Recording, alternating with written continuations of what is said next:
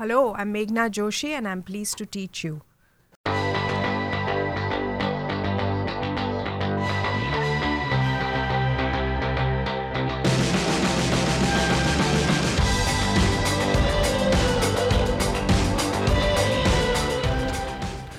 Welcome, listeners. Uh, last week we interviewed Ralph Greenwald.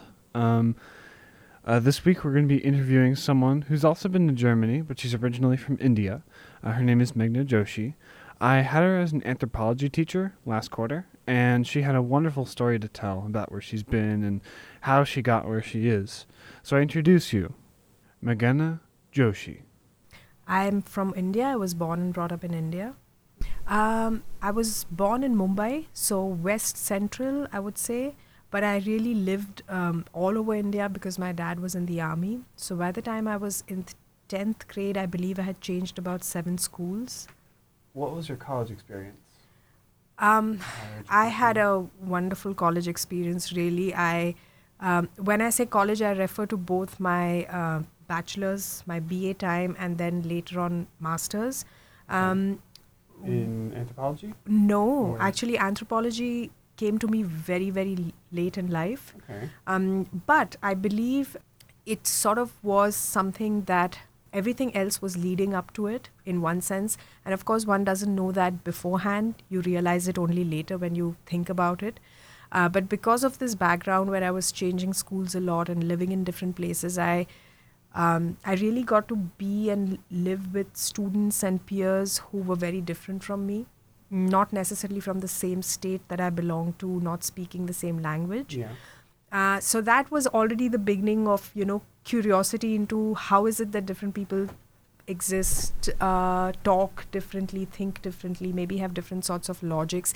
And this sounds a little curious because you might turn around and say, well, they're all from India, so what are you talking about? But there is so much of diversity of class, caste, Yeah. religious groups, language, etc., that it truly can be like entering a strange place if you're in a different state in India Yeah. and you're not familiar with it.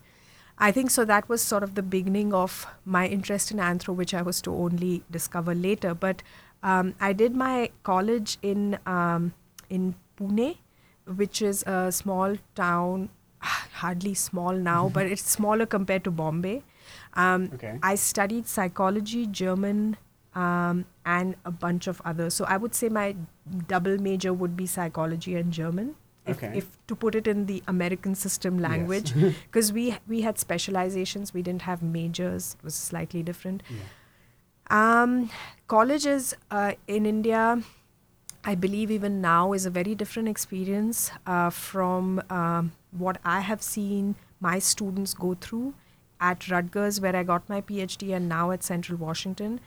Uh, it was for us a very, very mm carefree period, unlike uh, a lot of my students who work two jobs or who just uh, have a lot of financial worries because uh, education here is so expensive. Yeah. We didn't have that. Uh, what that meant was that one could focus on work um, and also pick up a hobby, pursue a hobby. So I remember my college days very fondly. Uh, I enjoyed learning German. I enjoyed my psychology classes. I wanted to do child development, uh, but it sort of didn't really materialize. I then ended up doing a master's in social work, uh, but still with a specialization in family and child welfare. So I think somewhere it was still brewing in my head that I wanted to work with children or families. Um, after my master's, I, I worked for some time, and it was during work that I was in a small rural village in northern India, in the state of Uttarakhand, and um, I was confronted by a young woman. She must have been in her early twenties, um, who who told me that the reproductive health project that my nonprofit was working on had absolutely no conceptualization of reproductive health for for women who could not conceive.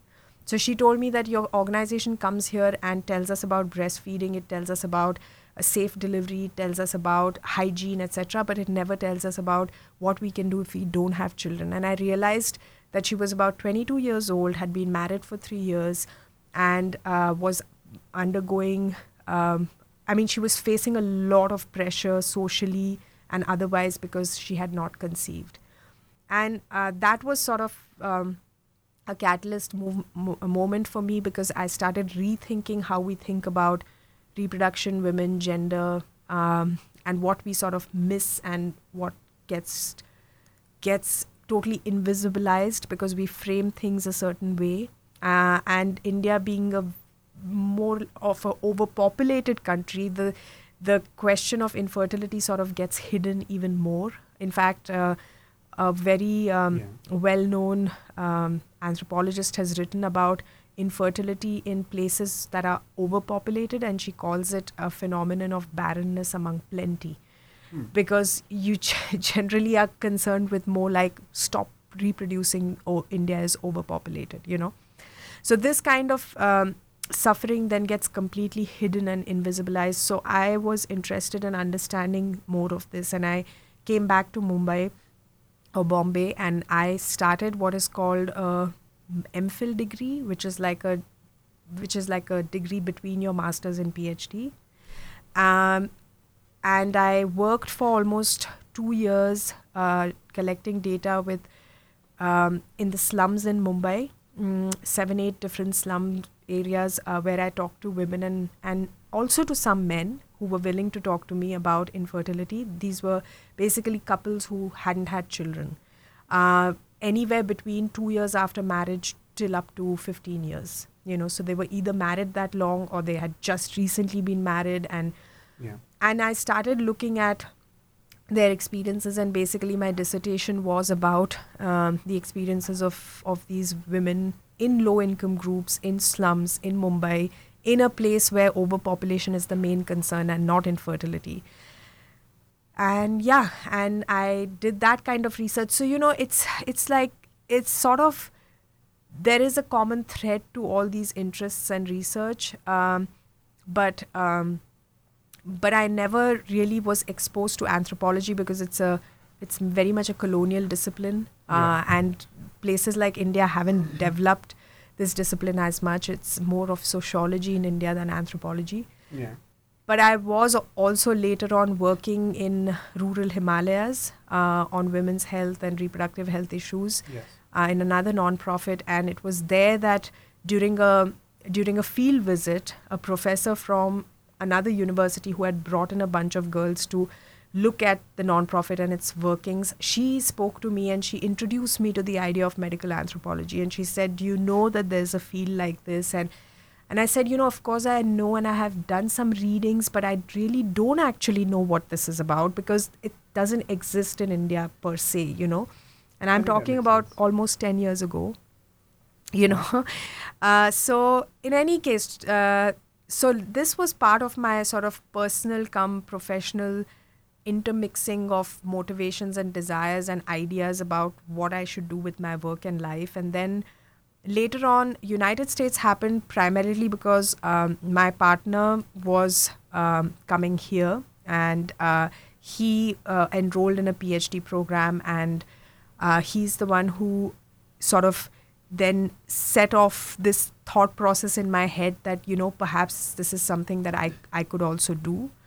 Uh, and eventually being here being surrounded by university folks and being able to have access to other students who were doing anthropology um, sort of made it more and more clear to me that this is what I wanted to choose um, and I applied for uh, PhD programs. I had admission in both public health as well as anthro programs, but by then I was quite clear that it was anthropology and not public health. Yeah. And yeah, and that's how I ended up uh, seven, eight years ago. I started my PhD program at Rutgers. I finished my PhD in cultural anthropology. I worked in Berlin, in Germany, on infertility in a very different context. So I kind of come a full circle in that sense. Uh, and then uh, I'm here now teaching at Central Nice. Washington. So, can I ask what the when the transition between India and Germany was? I spent about, I, I mean, I the first time I went to Germany was in 1998 on a language scholarship because, like I was telling you, college was carefree, carefree days for us. It wasn't work like it is and it didn't mean financial burden on our parents or us. So we were free to pursue uh, hobbies. And one of the things that I did during college was I learned German. And I got a language scholarship to go to Germany. So 1998 was my first visit. I was there for about three months. And then I actually just didn't really engage with German at all because I was doing all these things that I was telling you. And then when I started my PhD program, I had a advisor who's who's half German. His dad is uh, sorry, his mom is German, and he's the one who always encouraged uh, students who were especially not from the United States to to study the West or to study somebody who is other than them, quote unquote other, you know, and that was a moment where it struck me that you know a lot of things are leading me to Germany because first and foremost, I won't have to learn a, another language. I already know the language. And secondly, it provides an extremely interesting anthropological contrast to India. Whereas India, infertility is this question of barrenness among plenty, like I was saying. In Germany, it has been spoken of as only in terms of voluntary childlessness or choice. And uh, some doctors even termed it a social disease, you know. Uh, so it would be a very interesting and a contrasting sort of way to look at it. So then after 98, actually, I went back to Germany only uh, in 2010, 11, 12, and 13. So over this period, I was, I would say, I was in Germany for a total of maybe three years, but scattered and concentrated during these last couple of years because of my research. Interesting. Hmm. So, what's your favorite part about teaching here? Like, what's Teaching at Central, yeah? What's your which class is your favorite to t- of the ones that you're teaching? hmm I like I I definitely like teaching introduction to cultural anthropology and I like teaching medical anthropology. yeah, Uh, I really love that class, and I had to recommend a lot of my friends to your medical class because we, every time I would read an article or in the medical section of the intro to anthro, um, I would have to read it out loud to my friend Jonathan and say, Jonathan, come here, look, you might like this. So um, I'm trying to point him in your direction. so, okay. um, last question: What is your favorite kind of food? Out of curiosity. Hmm, that's a good question. Oh man, I I honestly I I love Indian food. I don't really have to go very far, um, but. Mm, yeah, I, I, I love Indian food. I, I like um, I like Middle Eastern also, uh, but I'm quite happy with the range and variety that we have in, in you know. Uh, I'm not very fond of meat, so in that sense, I kind of don't really tend to say that I like, I don't know, burgers or steak. Yeah. You know what I mean? So Yeah. I eat meat, but I'm not extremely fond of it. So the options left for me then are limited. You know. Yeah. Does that make living in Germany hard? Not at all. I heard they love meat and potatoes, and that the vegetables are very scarce. No, it's But my only experience with Germany is my parents talking about their visit. So Oh no no! It's uh no no. It's very different, and it all depends upon where you are. If you live in a place like Berlin, you get everything from Vietnamese to Indian to that makes sense. Mexican to everything. You know, so uh, yeah, it's uh, it wasn't hard for me at all. It depends on where you are. yeah. Yeah. Uh, if you have advice you would want to give the students, I mean, I could say a lot of things, but I am already thinking about um, the challenges to actually fulfilling some of them. Um, for instance, I would always recommend that, if possible, you pursue a hobby. And I know that it sounds very old fashioned and kind of like boring, but it's something that'll stay with you for a very long time, especially if you take up something that you, like this previous person was saying, like doing. And you never know when it'll sort of be your companion and when it'll come in handy to to occupy you to make you feel like you're doing something creative and productive to help you with I don't know to be a companion during lonely times, whatever. But it's it's uh, in all that you are already doing. You know, if you can do something that you really like and make it a hobby, something that you pursue, I think that would be really good if that's possible at all. yeah. All right. Thank you. yeah. That's all I have for this week. The cover art for this podcast is brought to you by Catherine Guevara.